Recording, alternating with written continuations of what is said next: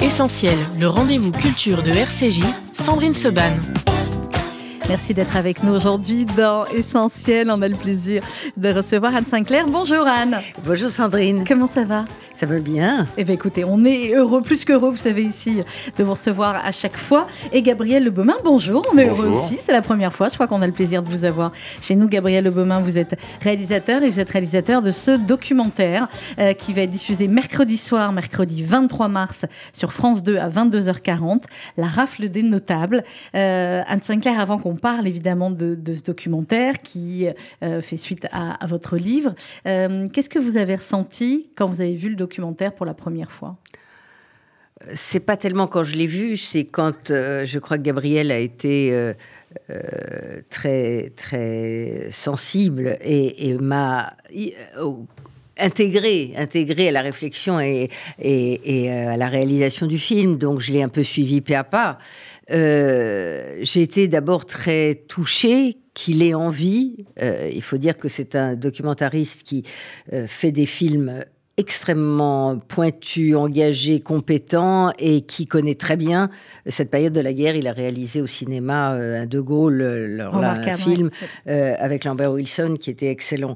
Et donc, il est très impliqué, il connaît ça très bien. Et quand il m'a proposé, au fond, d'adapter, j'étais à la fois surprise, touchée, émue.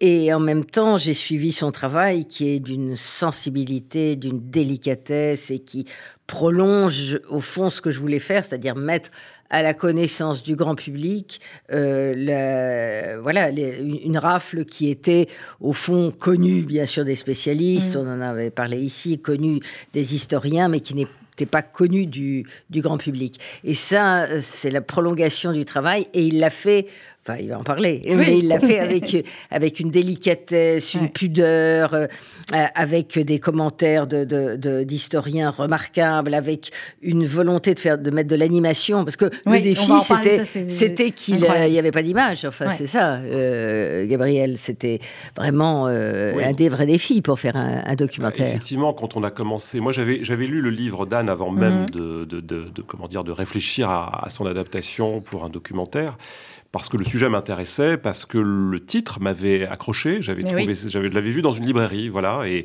je l'avais pris. Et, ensuite, quand on a commencé à travailler, on s'est dit, mais, en fait, ce film, il n'est pas réalisable, parce que raconter 60 minutes à la télévision, alors que de Compiègne, nous n'avons à cette époque-là que 5 photos, comment on s'en sort? Donc c'était un des défis de réalisation du film. Et moi, je me suis dit, ce n'est pas parce que euh, ces personnages euh, n'ont pas de traces visuelles euh, aujourd'hui qu'ils sont condamnés à devenir des fantômes. Euh, donc euh, essayons de trouver des idées, euh, interrogeons la réalisation sur ce qu'elle pourrait apporter pour mettre en image ce récit. Et Anne m'a donné sa confiance, qui était très important évidemment. Et donc on a vraiment travaillé main dans la main pour donner une forme ample, je dirais, à, ce, à, cet ouvrage et prolonger son, travail euh, d'historienne ou d'écrivain, en tout cas, qui était cet objet qui a déjà connu un succès et qui, j'espère, avec une diffusion grand public sur France 2, va aller euh, conquérir d'autres publics. Alors, on va parler ensemble, évidemment, de la manière dont vous l'avez réalisé et de ce qu'il y a dans, dans, le documentaire, mais je voulais, Anne Sinclair, qu'on revienne à une des premières phrases, je crois, euh, du documentaire. Vous dites Il me manque les questions que je n'ai pas posées. Mm-hmm. Pourtant, vous avez passé votre vie, comme nous, à poser des questions, Anne Sinclair. Oui, mais c'est une partie de, l'histoire de, ma famille, au fond, qui était euh, qui avait été inexploré. Sans doute, euh, mon père, qui était dans la France libre au Proche-Orient, est revenu juste à temps pour voir mourir euh, son père, qui est mon grand-père, qui est mort des suites de, de cette rafle, même s'il est mort dans son mm. lit et pas dans une chambre à gaz, et je le précise toujours parce que ça fait quand même une différence. donc, j'ai l'impression qu'il y a eu à la fois après la guerre la volonté de revivre et une sorte de pudeur. Euh, dans, dans, le film, on voit un extrait du. Euh, il y a un extrait qui est lu euh, du, journal de, de, René Gompel, qui est un des, un des survivants de, de, cette rafle. Et, la préface de, de, ce journal a été faite par sa fille qui, qui dit il y avait une sorte de pudeur de, mon père, de, euh, au fond, d'en faire des tonnes, si j'ose mm. dire, par rapport à ceux qui avaient connu l'enfer de l'enfer, c'est-à-dire les camps de la mort, et qui, euh, à la fois ou n'étaient pas revenus, ou même revenaient avec cette expérience. Et donc, je pense que ceux qui avaient vécu cette rafle, même si elle était violente, même si elle était dure, même s'ils en sont morts par la suite, euh, même si ça a été l'internement dans un camp nazi à 70 km de Paris, ont eu une sorte de réserve et cette réserve m'a été transmise. Et au fond, je ne savais pas grand-chose de ce qui s'était passé.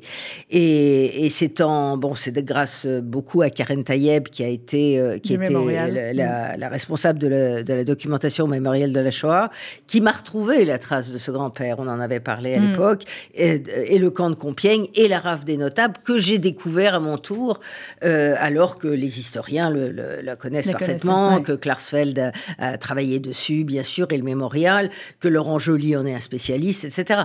Mais le grand public et même les familles, quelquefois, de, ceux qui ont été arrêtés et internés et euh, la plupart déportés à Auschwitz dans le premier convoi euh, dont on va fêter le 80e anniversaire, mm. euh, si j'ose dire, dans quelques jours. Et ça tombe justement très bien que France 2 et, et merci à France Télévisions de, de, vouloir diffuser ce documentaire à ce moment-là.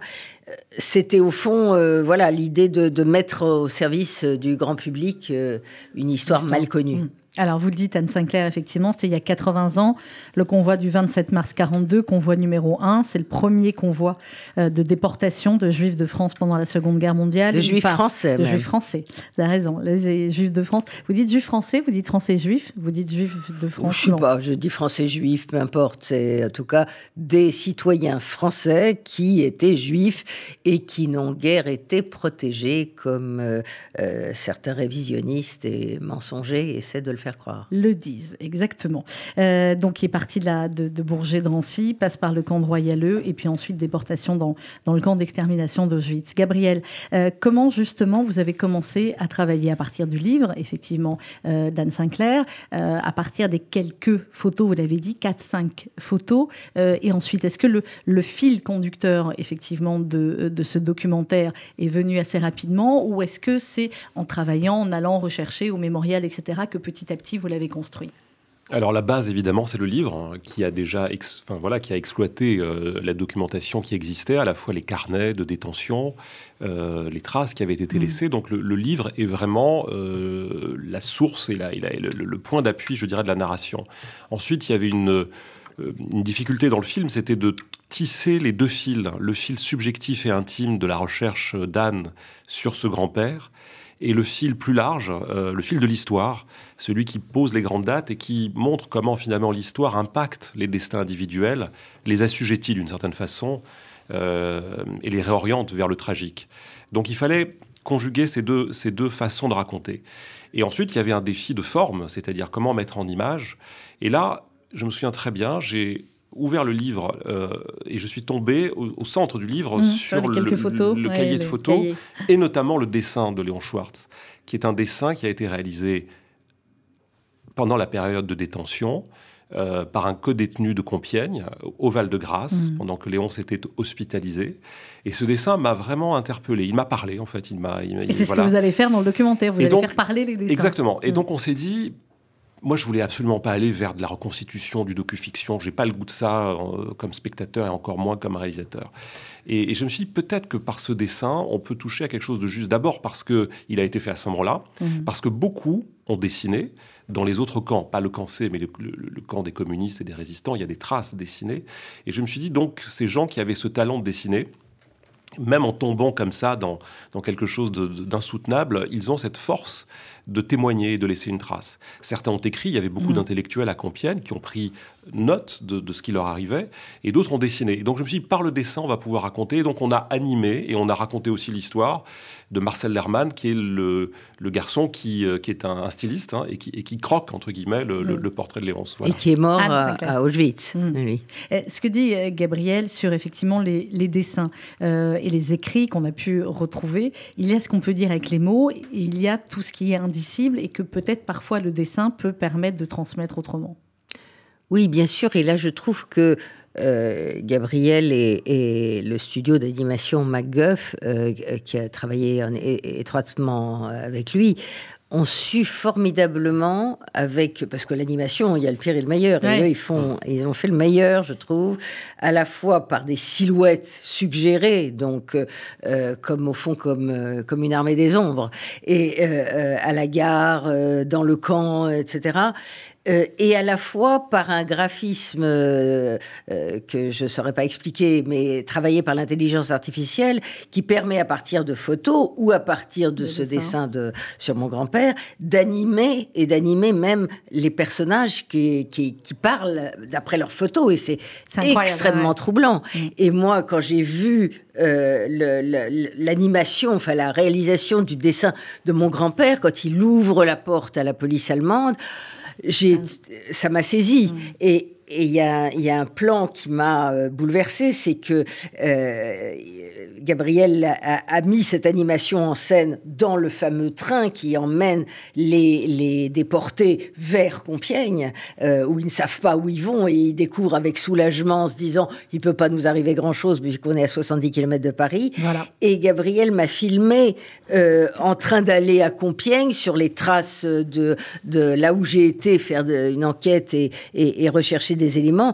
Et le montage dans le film euh, de moi en train de regarder par la fenêtre par un jour d'été, parce que on a tourné en septembre, il faisait un soleil radieux, et, et l'image de mon grand-père, j'ai l'impression d'être assise à côté de lui et pour moi, c'est d'une euh, force, euh, formidable. Euh, vous dites au début du, documentaire, Anne Sinclair, retrouver leurs traces est devenu une obsession.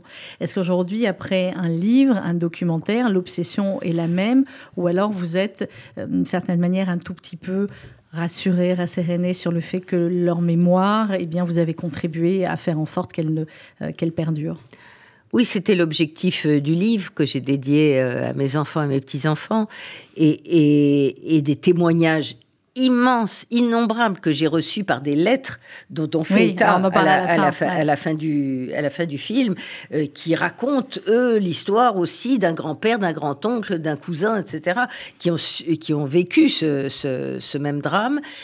Et donc, je pense que voilà, euh, c'est bien d'essayer de faire revivre des choses qui ne sont pas très connues, de rendre hommage à ces hommes. Euh, il y avait des hommes remarquables dans ce camp. Euh, Pierre Masse, René Blum, le, le, fils de Tristan Bernard, Jean-Jacques Bernard, le voisin de mon grand-père raflé dans le même immeuble que lui, Louis Angelman. Et, et, et donc, c'est ça la transmission, au fond. C'est J'ai essayé de faire ça par l'écrit et Gabriel le prolonge Mmh, euh, par l'image pour que cette histoire soit connue du grand public. Et ça, voilà, ça me, ça m'apaise, oui. Mmh. Euh, Gabrielle, comment vous avez présenté l'idée du documentaire à Anne Sinclair pour qu'elle dise oui? Parce que bon, elle dit pas toujours oui, mais parfois, souvent, elle dit oui, euh, parce que c'est elle aussi qui, porte, bien évidemment, cette histoire qu'on suit comme ça pendant tout le documentaire. Vous me disiez hors antenne, Anne, que vous n'étiez pas sûre au début de savoir si ça devait être vous, etc. Comment vous l'avez convaincu, Gabrielle alors moi je pense, enfin je sais pas si j'ai convaincu euh, au sens, euh, c'était pas un casting, hein, il n'y avait pas de, il y a eu, il y, avait pas d'autre choix de toute façon que ce soit elle qui le porte. Ça c'est une évidence, mais euh, je pense que c'est d'abord en étant sincère, c'est-à-dire que moi, je, moi, ce qui m'a touché dans, dans, le livre, c'est que je connaissais pas cette rafle mm. déjà, donc j'ai eu un rapport, voilà, très très spontané à, cette histoire. Je connaissais mal l'histoire des camps. en France, encore moins celui de Compiègne, qui est un camp en France, mais qui est un camp allemand. Mm. Et moi, ce qui m'a bouleversé dans cette histoire, c'est de voir comment ces hommes vivent l'histoire en temps réel. Nous, on a les perspectives. On connaît les issues, on connaît les rebondissements, on connaît les dates. Mais eux ne comprennent pas ce qui leur arrive. C'est-à-dire qu'ils sont arrêtés, ils ne comprennent pas pourquoi. Et certains pensent qu'il y a une erreur et que ça va s'arranger. Et puis, comme on va pas très loin de Paris, ça va évidemment s'arranger, et ainsi de suite. Et en fait, ils découvrent que l'histoire est en marche et la tragédie est en marche au fur et à mesure de leur dégradation physique, psychologique, ainsi de suite. Et moi, ça, ça m'a vraiment touché parce que euh, ce sont des gens, encore une fois, profondément intégrés. Ce sont des gens, pour la plupart, des intellectuels qui arrivent à conceptualiser les événements. Et là, ils n'y arrivent pas parce que c'est inimaginable. Voilà. Parce que, voilà, voilà ils ne comprennent pas parce que c'est incompréhensible. Mm. Incompréhensible de se dire euh, que c'est pas au Moyen Âge. Hein. C'était euh, bon, je suis née après, mais je suis pas si ancienne. Euh, c'était euh, comment des hommes ont planifié industriellement de détruire un peuple. Et, et c'est bah, totalement inaccessible à la raison. Et on voit bien d'ailleurs dans les contes ou les récits des contes qu'à la porte de la chambre à gaz, quand on leur donne une serviette et un savon, ils ne savent pas ce qui les attend derrière la porte. Et, et a fortiori, des citoyens français qui étaient d'ailleurs pour beaucoup assez éloignés de, du, judaïsme. et qui se disaient on est français, on a toujours été ici, on a combattu en 14, on est ancien combattant, on est décoré, on a contribué. Il y avait des présidents de cour d'appel, des présidents de cassation, mm. des, gens intégrés à la société française et puis des, des dentistes, des commerçants, des, des hommes qui se sentaient parfaitement intégrés à la société française qu'est-ce qu'on vient faire là? C'était même pas une question d'être intégré, je trouve, parce que euh, la question ne se pose pas. Oui, c'est ça, on, est, français. Exactement. vous parlez, Gabriel, un instant de la dégradation, évidemment, et on va parler de la dégradation morale, physique, mais euh, ce qui est très dur aussi, bien évidemment, pour, euh, pour ces notables-là, Anne Sinclair, c'est la dégradation dans la société. C'est une chute vertigineuse. Ces hommes qui étaient finalement tout ou presque avec de très grands rangs dans la société française, du jour au lendemain, se retrouvent à un quignon de pain pour essayer de survivre se jeter même sur un quignon de pain. Mm. Euh, il y a un dessin qu'il évoque, euh, qui est d'ailleurs bouleversant, tiré d'un récit de, Saul Castro, euh, l'un des, l'un, des internés. oui, c'était des hommes qui se demandaient qu'est-ce qui leur arrivait. Et alors, ce qui est très intéressant, c'est qu'au fond, j'avais décrit ça un peu comme une lutte des classes, entre mm. guillemets, mais se sont trouvés avec ces 743 notables français, notables, ça voulait dire au fond influents, et certains d'ailleurs ne l'étaient pas. Mon mm. grand-père n'était pas influent, il était petit commerçant euh, dans la dentelle, donc euh, il y avait aussi des tas de gens qui avaient répondu au recensement euh, du fichier juif fait par Vichy et qui a servi de base euh, pour les arrestations faites par les nazis. Et donc ces hommes euh, qui étaient plutôt, oui, des bourgeois euh, à peu près intégrés, et se sont retrouvés confrontés à, des, à 300 300 euh, euh, juifs étrangers venus de Drancy, que la Gestapo voulait, euh, voulait arriver au chiffre magique de 1000, parce que 1000, c'est un convoi. Et donc, pour arriver à ce chiffre magique, comme les, comme les 743 n'avaient donné que 743, ils ont rajouté des juifs étrangers. Et là, à Compiègne, s'est trouvé une sorte d'étrange rapport entre à la fois des hommes qui étaient plutôt installés euh, dans, la vie et, plutôt favorisés, avec des juifs qui avaient connu euh, les pogroms, euh, les persécutions, les discriminations, et qui disaient on va vous, on va vous dire pourquoi on, est là. Va vous dire ce qui se passe. Et, et, donc, évidemment, tout ça, c'était au début. Après, il y a eu plus qu'une même humanité douloureuse et souffrante. au bout de, huit jours, c'était fini, cette différence-là. Mais ce rapport entre ceux qui comprenaient pas et ceux qui disaient, bah si, voilà, c'est la malédiction euh, que euh, le, nazisme fait porter sur les juifs. On va continuer à en parler, Gabriel Lebaumin et Anne Sinclair, jusqu'à 12h sur RCJ. La rafle des notables, c'est diffusé mercredi 23 mars, notez-le bien, euh, sur France 2 à 22h40. Barbara, ça fait toujours du bien du Barbara, avec Göttingen sur RCJ et on se retrouve juste après. Bien sûr, ce n'est pas la Seine, ce n'est pas le bois de Vincennes mais c'est bien joli tout de même. À Göttingen, à Göttingen, pas de quai, pas de rengaine qui se lamente et qui se traîne. Mais l'amour y fleurit quand même. À Göttingen, à Göttingen, ils savent mieux que nous, je pense, l'histoire de nos rois de France. Hermann, Peter, Elga et Hans à Göttingen et que personne ne s'offense. Mais les contes de notre enfance, il était une fois commence. À Göttingen, bien sûr, nous, nous avons la Seine, et puis notre bois de Seine. Mais Dieu que les roses sont belles à Göttingen, à Göttingen. Nous, nous avons nos matins blêmes et l'homme grise de Verlaine. C'est la mélancolie même à Göttingen, à Göttingen, quand ils ne savent rien nous dire, ils restent là nous sourire.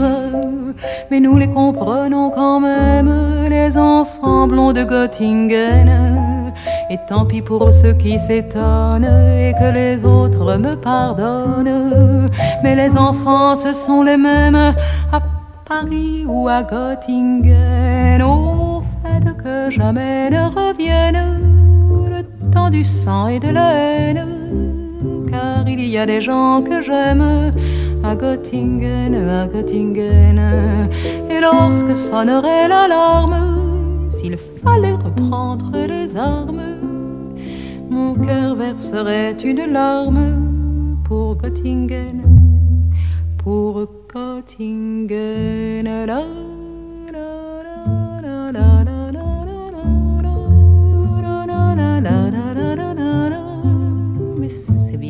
Tout de même à Göttingen, à Göttingen. Göttingen, euh, la sublime voix de Barbara. Et quel texte, hein, Anne Sinclair Oui, et puis qui tombe assez bien. Hum.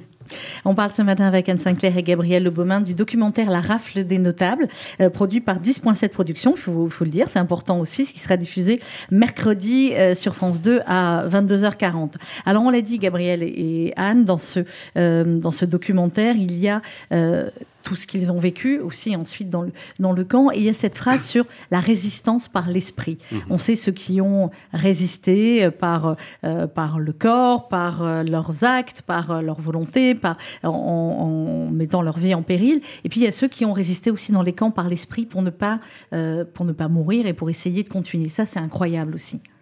Oui, euh, ça fait partie des choses qui, dans le livre, moi, m'ont absolument bouleversé. Mm. Euh, c'est de voir comment ces hommes, qui sont encore une fois souvent des intellectuels, des professions euh, de réflexion, vont réussir à tenir en se mobilisant alors qu'ils sont physiquement épuisés, mal nourris, malades. le froid, hein, il mm. n'y a, pas de, y a, pas de, y a pas de poêle à bois à Compiègne, on est en Il y a un moment donné où il donne un, détail invraisemblable, mm. où il dit la température du corps est à 34. Exactement. Et, bien ces hommes, tous les soirs, en tout cas tant que le corps tient, mmh. Euh, se mobilisent intellectuellement en donnant des conférences, des espèces de causeries euh, par chambrée autour d'un thème qui est le thème de prédilection de l'un des prisonniers. L'un va parler de l'histoire du théâtre, l'autre de l'électricité, l'autre de l'histoire du Moyen Âge ou que sais-je.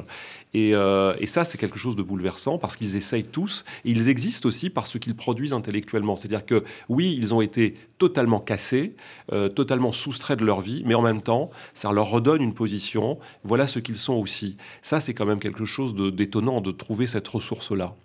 Ils étaient réduits à un, numéro en mm. entrant dans, le camp. Et là, euh, les historiens racontent très bien qu'ils retrouvent une forme d'identité parce que ils existent en tant que tels, euh, et avec des conférences incroyables sur Alphonse Allais, sur Courteline, sur euh, la poésie, sur le théâtre, etc. en n'ayant que leur mémoire. Hein, en n'ayant que leur mémoire, parce qu'ils n'ont pas de crayon, pas de papier. Et, et, au fond, c'était une heure où eux mobilisaient des ressources intellectuelles qui leur faisaient oublier le drame dans lequel ils vivaient et les auditeurs, au fond, passaient une heure. Mais, mm. tout ça était valable le premier mois, mois et demi. Mm. Après, ils étaient trop faibles le soir pour sortir de leur chambrée. Il faut savoir qu'ils ont tous maigri de 30 kilos en, trois mois, qu'il euh, n'y avait rien à manger, c'était de la famine. Euh, il y avait, euh, il faisait moins 20 cet hiver-là avec la neige à Compiègne. Euh, ils étaient dévorés par la vermine euh, et, les maladies et les engelures, etc.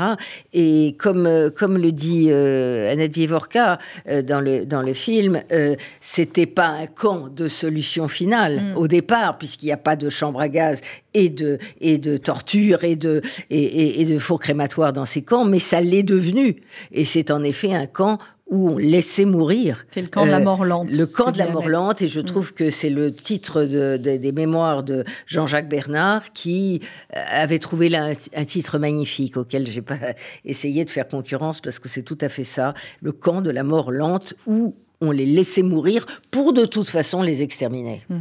Euh, Gabriel le, dans le documentaire La rafle des notables, il y a cette partie euh, de l'histoire d'Anne, il y a la partie évidemment plus large de, euh, de, ces notables, et puis il y a à chaque fois, et c'est ce qui est évidemment extrêmement intéressant aussi et, important, notamment pour les plus jeunes, les rappels historiques qui sont faits par plusieurs grands historiens, dont Denis Péchanski, dont notre amie Annette Viviorca qui est sur cette antenne. C'était fondamental aussi pour vous, c'est ce qui permet qu'il y ait les petites histoires et l'histoire avec un H majuscule. Oui, c'est ce que je disais tout à l'heure, c'est-à-dire le, deuxième fil de ce récit. Et effectivement, le but d'un documentaire, c'est aussi d'apporter de la pédagogie. Euh, encore une fois, on est sur une chaîne de service public, France mmh. Télévisions, et, on a un public qui peut ne pas avoir toutes les clés, toutes les tenants et les aboutissants. Donc il y a l'aspect très personnel, très humain, très sensible, mais il y a aussi une dimension de compréhension et d'explication. Et c'est l'intérêt d'un documentaire qui prend le temps de déplier les problématiques, d'ouvrir, de poser les dates, de montrer les relations de cause à effet. Euh, Anne, cette notion de transmission d'histoire aujourd'hui, euh, vous avez des, enfants qui sont grands, vous avez des, petits-enfants. Euh, est-ce que à vos petits-enfants, vous leur racontez votre propre histoire? Est-ce que vous êtes attentive à ce qu'elles apprennent à l'école justement sur l'histoire? Et de manière plus générale, si vous vous penchez parfois ou si vous regardez des, livres d'histoire aujourd'hui, vous vous dites quoi sur la manière dont l'histoire de cette période est enseignée à nos enfants? En ce qui concerne mes petits-enfants, l'aîné a 10 ans et la plus elle jeune, encore. Elle est mm. plus jeune à 4 ans et donc celle de 10, 11 ans, je commence à lui mm. raconter euh, un certain nombre de choses et d'ailleurs ils sont les enfants sont beaucoup plus en alerte que ma génération à l'époque, ils suivent ce qui se passe en Ukraine euh, et ils le vivent douloureusement et ça, ils comprennent ce que c'est que la guerre et donc euh, ça va venir et en tout cas c'était c'était l'objet de leur de leur transmettre l'histoire telle qu'elle est enseignée aujourd'hui elle a ses, qualités et ses défauts. Je crois que les enseignants euh, font un travail considérable, justement, euh, alors que c'est difficile. Hein. On le sait à quel mm. point c'est difficile de transmettre l'histoire de la Shoah, de transmettre euh, les, attentats euh, islamistes, de transmettre à des, à des élèves qui ne sont pas avertis ou au contraire qui ne sont très très loin de cette histoire, de les emmener dans, les, dans les camps, d'avoir fait venir dans les classes un certain nombre de, déportés encore vivants. Et, et donc, je pense que l'effort, l'effort est grand. Et il faudrait pas qu'il se ralentisse euh, devant les difficultés d'enseigner parce que ça devient très difficile d'enseigner ces sujets. Euh, en dehors de, l'enseignement, Anne, il y a euh, ces théories euh, révisionnistes dont il y a quelques années, on va dire 20 ans, 30 ans, elles étaient réduites, entre guillemets, à l'extrême droite, à Forisson ou autre, et puis tout le monde disait, oh là là, c'est pas bien combatté. Et aujourd'hui, certaines de, ces théories sur Vichy, sur la, la place... C'est toujours l'extrême droite. C'est hein. toujours l'extrême droite, ça n'a pas changé. Ça a changé peut-être de porteur de parole, voilà, mais ça, a changé, ça a changé de porteur de parole, et je dirais ça a changé euh, de d'amplitude peut-être, euh, puisque aujourd'hui il y a candidats à la présidentielle qui euh, peuvent reprendre certaines de, ces théories. Se dire que voilà, petit à petit, on a l'impression qu'il y a certaines vies qui continuent de tomber, de tomber, de tomber. Ça vous affole ou ça vous ça ne m'affole pas, entre guillemets en mode ben, ça ne m'affole pas, mais ça me concerne, ça m'interpelle et, et, surtout ce que veut dire la falsification de l'histoire. Euh, il y a un petit euh, euh, leaflet, un petit, un petit document publié par Gallimard qui s'appelle Zemmour face à l'histoire dans la mmh. collection Tract, qui se vend en ce moment en librairie et qui est remarquablement fait par tout un collectif d'historiens qui montre que un certain candidat à la présidentielle, tout le monde l'aura reconnu, de Clovis à la guerre d'Algérie, raconte une histoire fantasmée et fausse. Hmm. Et donc c'est ça qui est le plus inquiétant, c'est comment aujourd'hui, avec les vérités alternatives, avec euh, avec Trump, avec toutes ces populistes qui réécrivent l'histoire, avec Poutine qui hmm. réécrit l'histoire de la Russie, qui annihile euh, l'existence de l'Ukraine, qui, qui transforme les livres d'histoire enseignés aux Russes euh, par l'information qui est cadenassée dans un certain nombre de, de, régimes autoritaires et de régimes dictatoriaux comme justement la Russie. Comment on arrive à fabriquer au fond, une mémoire fausse? Et ça, c'est le plus grand des dangers. Et c'est le danger pour ce qui s'est passé autrefois, pour ce qui se passe aujourd'hui. Et ça, je pense que c'est la vigilance de chacun de d'essayer de revenir aux sources de ce que de, de ce qui s'est passé, de la réalité, et d'écouter ceux qui savent. Euh, Aujourd'hui, le drame des, des réseaux sociaux qui peuvent véhiculer le meilleur, puisqu'on voit même que euh, dans l'Ukraine dans l'Ukraine dévastée, ils communiquent euh, Oui. aussi comme ça, mais qui véhicule aussi le pire et la haine et la désinformation. Euh, le, le problème du réseau social, c'est que moi qui connais rien au sujet dont toi tu es euh, spécialiste, et ben j'en sais autant que toi. Exactement. Et donc ça, c'est euh, il faut revenir à ceux qui savent, euh, ceux qui transmettent la vérité. Il y a des vérités en histoire, Euh, sans, sans aucun doute. Il y a des interprétations, mais il y a des vérités. Et nier la vérité, c'est déjà euh, nier la vie, la transmission, la mémoire, la réalité. Gabriel Le Beaumain, vous, vous êtes, vous êtes né en Corse, c'est bien ça, si je ne me trompe? Oui. Euh, on aime beaucoup les Corses ici. On aime la Corse, on aime les Corses pour tout ce qu'ils ont fait, ou plutôt ce qu'ils n'ont pas fait pendant, euh, pendant la guerre. Qu'est-ce L'île qui vous l'île a... des justes. L'île des Justes, exactement. Euh, Qu'est-ce qui vous a amené, vous, finalement, intéressé à, à l'histoire? Anne, j'ai envie de dire, c'est son parcours aussi personnel, parce que vous avez fait plusieurs. Il y a le De Gaulle dont on a parlé, euh, mais vous avez également fait des documentaires sur euh, la guerre d'Algérie, sur la collaboration, sur la Ve République. Qu'est-ce qui vous intéresse Il y en a un vous formidable, Ah, pardon, euh, qui s'appelle Collaboration Oui, au pluriel. Ouais. qui est d'une justesse. Alors là, c'était différent. Il avait beaucoup de documentation, Ouais. ça, ça, ça aide aussi. Mais y compris dans le récit qui est à la fois engagé et pas partisan. Et ça, c'est une réussite formidable. C'est ce qu'il faut être, très Anne bien Sinclair, être. dans la vie. Il faut être engagé et pas partisan. Oui, oui, c'est-à-dire convaincu, euh, euh, avoir porté un certain nombre de choses, et notamment les vérités historiques, et néanmoins faire la place aux différentes euh, lectures. Et ça, pardon, pardon Gabriel. Non, Mais non, ça, mais ça a ça, tu as- complété. Tu as Non, très non, bien on va aller réussi voir ça. collaboration. Donc, Qu'est-ce qui vous J'adore qu'on te parle de mon travail en ces termes-là. Euh, merci. Anne. Euh, moi, l'histoire m'intéresse déjà euh, intellectuellement. Euh, elle m'aide à comprendre aussi le présent. Elle m'aide à comprendre d'où on vient. euh, en tout cas, l'histoire contemporaine. Euh, et puis, en- je suis réalisateur de fiction, donc elle est aussi euh, un formidable espace dans lequel on, on- on peut trouver du romanesque.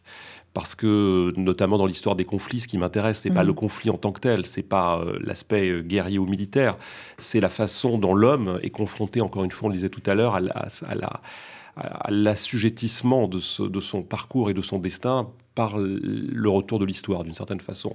Et, et donc, c'est ça que j'essaye de trouver. Euh, alors, vous parliez de De Gaulle, c'est Oui. exactement l'exemple. C'est-à-dire que De Gaulle, s'il n'y avait pas eu la guerre, n'aurait pas été De Gaulle. Il serait resté un officier. euh, supérieur peut-être, mais en tout cas, C'est l'histoire qui il- fait il- les il grands hommes, pas géné- ouais. Enfin voilà, il est, il est passé général un peu au forceps, et c'est l'histoire qui fait les hommes. Donc je, je- je trouve ça, et les, les hommes font l'histoire aussi. Donc c'est ça qui m'intéresse dans, dans la- les périodes historiques, mais je ne suis pas spécialiste, je suis très respectueux au contraire des historiens, je m'appuie souvent Oui, ben, sur on l'a eux. vu dans le documentaire. ouais, ouais. Voilà, et, et- et mon travail qui est de passer, tout simplement. Quand vous prenez par exemple un, un- un- un documentaire d'histoire, j'a- j'a- j'avais eu ce débat avec Jean-Pierre Azéma Mhm. sur collaboration, c'était mon, mon conseiller historique, et euh, j'ai dit Jean-Pierre, la grande différence entre un livre d'histoire, c'est que vous produisez 300 pages. Quand vous regardez les feuillets d'un commentaire, même de deux heures, ça va être entre 25 et 30 pages Oui, euh, avec une typo euh, de 14 euh, et un gros interligne. Donc c'est-à-dire qu'on ne peut pas tout dire. Et le travail de réalisation pour ce genre de film, c'est de passer suffisamment d'informations et d'intérêt pour qu'ensuite les gens aient envie d'approfondir, aient envie d'aller chercher chez l'historien. Ça peut être le cheminement vers on peut voir le documentaire et lire après le livre. Exactement, c'est vraiment un travail de, de, de, de- de- de passeur d'une certaine Mhm. façon. Vous avez un personnage historique préféré, Anne Sinclair? Euh, Oui, euh, plein. Plein. Euh, non, mais historique, moi je, je suis très proche de l'histoire récente euh, parce que par euh, ma formation, par euh, euh, le métier de journaliste, etc., et j'ai souvent parlé de Pierre Mendès France qui, pour moi, est un, exemple Un de. modèle absolu. Euh, oui, enfin, c'est pas forcément un exemple d'homme politique, parce Mm. que justement, euh, il peut-être un peu comme Michel Rocard, il n'a pas su traduire en réalité euh, la vérité de ce qu'il pensait, mais c'est quelqu'un qui était animé par l'éthique, par la morale, par le, le combat juste. euh, et ça, euh, il, voilà, il m'a donné l'envie de m'intéresser à la vie de la cité, de la res publica au sens euh, fort du terme, Il n'y a plus de Pierre Mendès France à gauche, on est bien d'accord, Anne Sinclair. Euh, ni à droite. toujours, il y a toujours plus de répondants. Euh, ni à gauche, ni à droite. Bah, on aurait pu dire un De Gaulle à droite, un Pierre Mendès France à gauche, mais bon, de manière générale. mais sans, sans, vouloir faire du, du c'était mieux avant, il y, a, y avait des personnages très emblématiques. Alors, est-ce que c'est l'époque qui ne les produit plus forcément? D'abord, euh, d'abord, la parole politique était plus rare. La parole politique était plus théâtrale. Mm. Euh, là, maintenant, elle est partout. Elle est diffuse. Il faut répondre à la petite phrase. Il faut euh, dire en deux minutes pourquoi il fallait résister en 40. non, c'est pour ça que chez nous, vous avez une heure. oui, non, mais ce que je veux dire, c'est qu'aujourd'hui, le, le, le, commentaire est réduit à la portion congrue. L'image, au sens comment dirais-je, au sens fluide du hmm. terme, a bouffé le reste aussi. Euh, j'ai longtemps dit qu'à la télévision, contrairement à la radio que j'ai adorée, euh, euh, à la presse écrite, à l'écrit, à la télévision, vous faites passer une impression. Vous nous faites rarement passer une vision. Hmm. Or, euh, la politique, c'est une vision, c'est comment on veut changer le monde. Qu'est-ce qu'on a à dire pour changer le monde? Et eh ben, vous le dites pas en, 15 secondes, entre deux interruptions et trois invectives. Et donc, ça, ça change aussi le rapport des, hommes avec, euh, avec la, vie, euh, la vie publique, c'est sûr. Alors, dans le documentaire euh, La rafle des notables, mercredi soir, je le rappelle, France 2 à 22h40. Il y a un autre film euh, avant Gabriel de Fabien Antoniente euh, qu'on recevra également cette semaine. Donc, c'est toute une soirée spéciale finalement que France 2 a, a voulu. Oui, c'est une soirée qui commémore le 27 mars 42, c'est-à-dire la date du premier train du convoi numéro 1 qui part de France vers euh, les camps de la mort. Et donc France Télévisions et France 2 en particulier a voulu euh, euh, apporter la lumière à travers et une fiction et un documentaire. Euh, dans, ce documentaire, Anne Sinclair, on, l'a dit, on fait pas trop de, de, compliments à Gabriel Obama, mais c'est vrai, c'est à la fois extrêmement intelligent. Il y a beaucoup d'émotions, euh, sans jamais tomber dans, le pathos, parce que je sais que vous, vous aimez pas, vous auriez pas aimé. Et euh, il y a à la fin, et c'est ça qui est peut-être un des moments aussi les plus bouleversants, c'est tous ces courriers, en fait, que vous arrivez, qui sont lus et qui sont lus et qui sont lus. ils sont arrivés chez vous, ces courriers à la maison d'édition. Comment, vous, comment ça s'est passé? Les deux, bah, beaucoup à la maison d'édition qui me les mm. transmet parce que les gens n'ont pas mon adresse. Mais j'ai un dossier épais comme ça. On, mm. a, on a sorti quelques lettres qui nous semblaient euh, euh, plus fortes à dire et, et, ces voix qui les racontent, qui donnent des bribes de ces lettres qui se mêlent, qui se, qui se superposent, ça donne ça donne euh, le sentiment d'abondance et de comment ces familles qui se retrouvent dans, dans, dans cette histoire. Et, et de fait, j'ai reçu euh, d'abondants courriers de familles qui en savaient d'ailleurs souvent plus que moi sur le propre itinéraire de leur famille, qui en savaient plus sur Compiègne, plus sur la rafle des notables que, que je n'en savais euh, au, départ, et qui racontent comment euh, le grand-père, le grand-frère, pas le grand-frère, le grand-père, le grand-oncle, le cousin, etc., s'est retrouvé. Et, et finalement ajoute, ajoute en effet des éléments euh, à, cette histoire et, et, font à leur tour le travail de mémoire et, et, je pensais que c'était bien de, de sortir quelques lettres et Gabriel le voulait et donc on a on a comme ça feuilleté un peu dans une sorte de rumeur, de mm. bruit ambiant euh, au fond et ça c'est très très réussi. C'était euh, quand euh, évidemment pas ces lettres ne sont pas dans le livre forcément puisqu'elles sont la conséquence du livre. Donc moi je n'avais pas connaissance et c'est en commençant à parler avec Anne en discutant de comment on allait euh, écrire le film et, le, conclure aussi. Mmh. Qu'elle m'a sorti ce dossier effectivement impressionnant avec ces, gens qui ont écrit.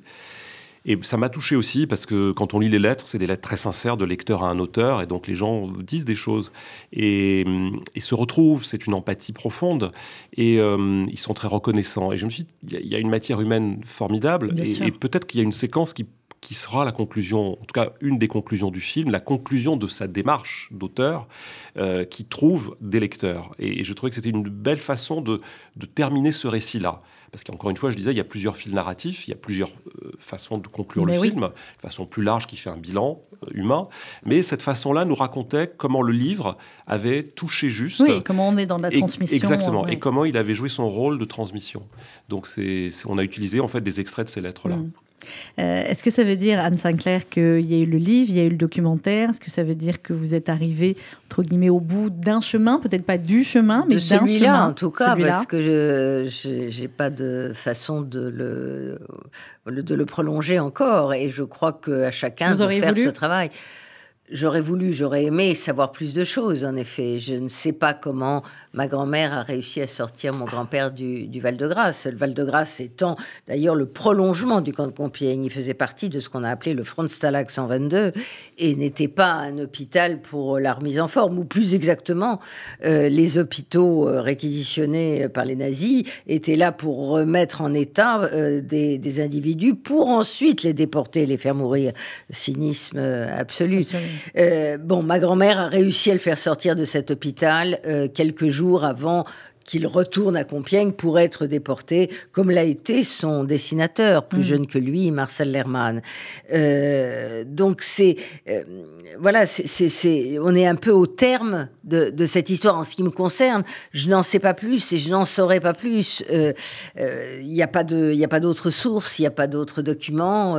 Je, je, suis au bout de savoir comment, par quelle complicité, une infirmière, un médecin, un général euh, aller savoir comment ils ont euh, ils mm. ont ameuté euh, des gens pour pouvoir in extremis le faire sortir. Et, et, finalement, comme je le disais, mourir dans son lit, ce qui est j'allais dire, en ces temps-là, qui était finalement presque un bonheur, si mm. j'ose dire. Mm. Euh, Gabriel Le avec tous ces, euh, courriers qu'il y a à la fin du, documentaire, est-ce que vous vous dites, ben, finalement, c'est vrai que chaque courrier, chaque histoire mériterait un documentaire? Alors, on ne peut pas en multiplier à l'infini, mais euh, chaque documentaire, finalement, chaque histoire de famille est un, témoignage important sur, non seulement les 6 millions de juifs qui ont disparu, mais sur tous ceux aussi qui ont continué plus ou moins leur vie, si on peut appeler ça continuer sa vie ensuite. Ben, je pense que oui, c'est une mosaïque, hein, euh, c'est-à-dire ce sont des fragments euh, de vie, d'histoire, qui, quand on prend le recul, constituent un tableau, mhm. euh, le tableau de cette tragédie. et le livre d'Anne a apporté de la lumière euh, là où il y avait de l'ombre, parce que c'est une draft qui a été peu documentée, peu étudiée, en tout cas par quelques historiens évidemment, mais peu transmise au grand public. Et ce qui ressort de ces courriers, c'est la grande euh, gratitude des lecteurs qui ont dit, mais finalement, en racontant l'histoire de votre grand-père, vous me racontez un morceau de, ma de l'histoire de ma famille, mmh. et je comprends mieux ce qui leur est arrivé, puisqu'au fond, ce qui arrive à l'un arrive aux autres. Ces 743 hommes ont été tous confrontés à la même arrestation le même jour, au même train, euh, aux mêmes conditions de vie. Et euh, voilà, donc c'est un, un ensemble qui est raconté à travers le destin d'un individu. Euh, le prolongement possible, c'est peut-être euh, demain, Anne, d'en faire un film de fiction. Ah. Vous avez vu, Gabriel, il est comme moi, il est très fin. Il vous lance des perches comme ça avec un regard. Et non, voilà. non, non, mais moi, je j'ai aucun, aucun talent pour l'imagination, la fiction. Je suis trop journaliste, je suis attachée au mm. réel et je ne sais pas faire. Mais par exemple, puisque vous me lancez là-dessus, dans, dans, les, dans les témoignages que j'ai euh, lus et dans lesquels je me suis immergée pour écrire ce livre, il y avait une histoire incroyable qui mériterait un roman. Euh, à, elle toute seule, c'est l'histoire de ce chanteur d'opéra qui s'appelle Rabinovitch, euh, que, que tout le monde appelait Rich, qui était un, qui était un russe qui avait fait des études de médecine, mais qui était devenu chanteur d'opéra. Et, l'histoire de cet homme qui ne faisait pas partie des 743, mais probablement de ceux qui ont été en effet adjoints aux 743. Dans ce camp, a bouleversé tout le monde par sa chaleur, son humanité, et comment garder son humanité dans cet univers-là. Par sa générosité, il distribuait aux autres euh, le peu de maigres rations euh, mmh, qu'il recevait. Comme il était d'origine russe, le camp des Russes, parce qu'à Compiègne, il y avait plusieurs camps. Il y avait le camp A, B, C. A, c'était plutôt les résistants et les communistes. B, c'était le camp des Russes. C, c'était le camp des Juifs. Et le camp des Juifs était le plus maltraité. Euh, et, donc, euh, quelquefois, il y avait des rations qui passaient du camp B euh, au camp C. Et cet homme qui était affaibli, euh, malade, euh, qui avait, euh, qui ne pouvait plus attacher ses chaussures et qui les lassait avec un cordon, les semelles autour du pied parce que les pieds étaient gonflés par les engelures, les crevasses et, et, la vermine qui se mettait dedans. cet homme a tout fait pour aider les, autres. Et dans ces conférences dont on parlait le soir, justement, de ces causeries, mmh. on lui avait demandé plusieurs fois de, de chanter. Il avait toujours refusé. Et un soir, il l'a fait. Et, le récit qu'en donnent euh, les, survivants euh, ou ceux qui ont témoigné euh, est absolument bouleversant. Il paraît qu'il a chanté d'une voix extraordinaire, avec le peu de vie qui lui restait, des chants inouïs qui ont ému aux larmes ces détenus, parce que ça remuait évidemment leurs émotions, leurs souvenirs, leurs racines. Et cet homme a été déporté par ce convoi euh, numéro un. Il est mort dans le train euh, mm. sans euh, avant même d'arriver à Auschwitz. Et, cet homme qui était la bonté même, la générosité même, et a été voilà détruit complètement et et assassiné. Euh, et, il mériterait, oui, euh, si j'avais le moindre talent, euh, j'aimerais bien en écrire l'histoire et de l'imaginer en tout cas. Non, je n'avais aucun talent. Non, non, j'ai aucun talent d'imagination, je, je l'avoue, je, le, eh ben, vous allez vous y mettre au travail. C'est tard, c'est tard. non, il n'est jamais trop tard. Il est jamais trop tard pour avoir plein de talents. Gabriel, le, le Beaumain, il y a déjà le, le sujet d'après, un autre sujet historique, un film euh, j'ai un, documentaire qui va être diffusé pour la présidentielle, un, ah. film, politique qui sera diffusé le soir de l'investiture euh, du, nouveau président. Du prochain président. Du prochain. prochain. Euh, qui est une histoire très intéressante des, de l'état de grâce, en fait. Qu'est-ce que, les, que sont les 100 jours d'un président à partir du moment où il entre en fonction, les premières décisions, les, mhm. premiers, les premières mesures. Et donc vous l'avez fait avec les précédents, des archives des précédents présidents? Exactement, avec des témoignages de première main, puisqu'on a les, couples exécutifs qui ont bien voulu témoigner, Premier ministre et, et président de la République. Donc le, film explore dans l'intimité du pouvoir et ça c'est très intéressant. Vous l'avez vu Anne ou pas encore? Non, pas encore. Ah, il montre pas tout. je, qu'il pas, fini. Les retouches se, font cette semaine. On, termine cette semaine. Et priorité, la rafle des notables. priorité absolue. Euh, et ça c'est clair. Et c'est mercredi soir. Un, mot quand même euh, quand on a Anne Sinclair, un mot de la, de la présidentielle. Anne, on est beaucoup à dire cette campagne. Il n'y a pas de campagne, ou alors elle n'est pas terrible, ou alors c'est du bas niveau. Vous êtes d'accord? Ou alors il y a quand même quelques moments où vous vous dites bon bah ça y est enfin on parle politique, on parle du pays, on parle de, des vrais sujets. C'est compliqué. Il y a les vrais sujets euh, qui touchent les Français, que ce soit en effet euh, le pouvoir d'achat, euh, les inégalités, la santé, des sujets de fond mais on se retrouve écrasé par ce qui se passe en Europe, en Ukraine, qui a redonné une dimension différente euh, à tout euh, et qui transforme un peu notre rapport euh, au reste. on se retrouve confronté. Alors justement, ce qui est très intéressant, c'est que les, les, fantômes, comme disait Gabriel, les fantômes ou les, la mémoire historique ressurgit et on ne peut pas ne pas faire de, de rapport. On peut pas mm. ne pas faire de rapprochement. on se dit que voilà, en 1940 euh, les Français disaient on va pas mourir pour Danzig. Et eh ben aujourd'hui, est-ce qu'on est prêt à mourir pour Mariupol ou pour Kiev? Je dis Kiev à destination parce hmm. que Kiev est le nom russe et, les Ukrainiens tiennent à ce qu'on dise Kiev. Euh, c'est pourquoi sommes-nous prêts aujourd'hui à mourir? Euh, Pourquoi sommes à, quoi sommes-nous prêts à consentir comme comme effort? On voit qu'à la fois il y a une solidarité extraordinaire qui se manifeste vis-à-vis de, des Ukrainiens et de ce qu'ils vivent. Et en même temps, est-ce qu'on est prêt à dire, eh ben, on aura peut-être un peu plus froid, eh ben, on va, on, va, payer, plus cher. payer, plus cher. Euh, eh bien, euh, c'est l'avenir de l'Europe qui se joue. Et ça, je crois que les gens le comprennent. Si on était tiraillé entre la force qu'on peut pas utiliser parce que sinon ça nous mène à l'apocalypse nucléaire mm. avec une puissance nucléaire et la faiblesse. La faiblesse, euh, c'est d'accepter euh, finalement le rapport de force. Là, pour l'instant, l'Europe a, résisté, mais il va falloir sans doute qu'elle aille plus loin. Et plus loin, c'est pas forcément d'engager des bataillons, mais c'est être prêt à payer le prix de la, de, la solidité, de la dureté, de la, du courage. Euh, du courage. Mm.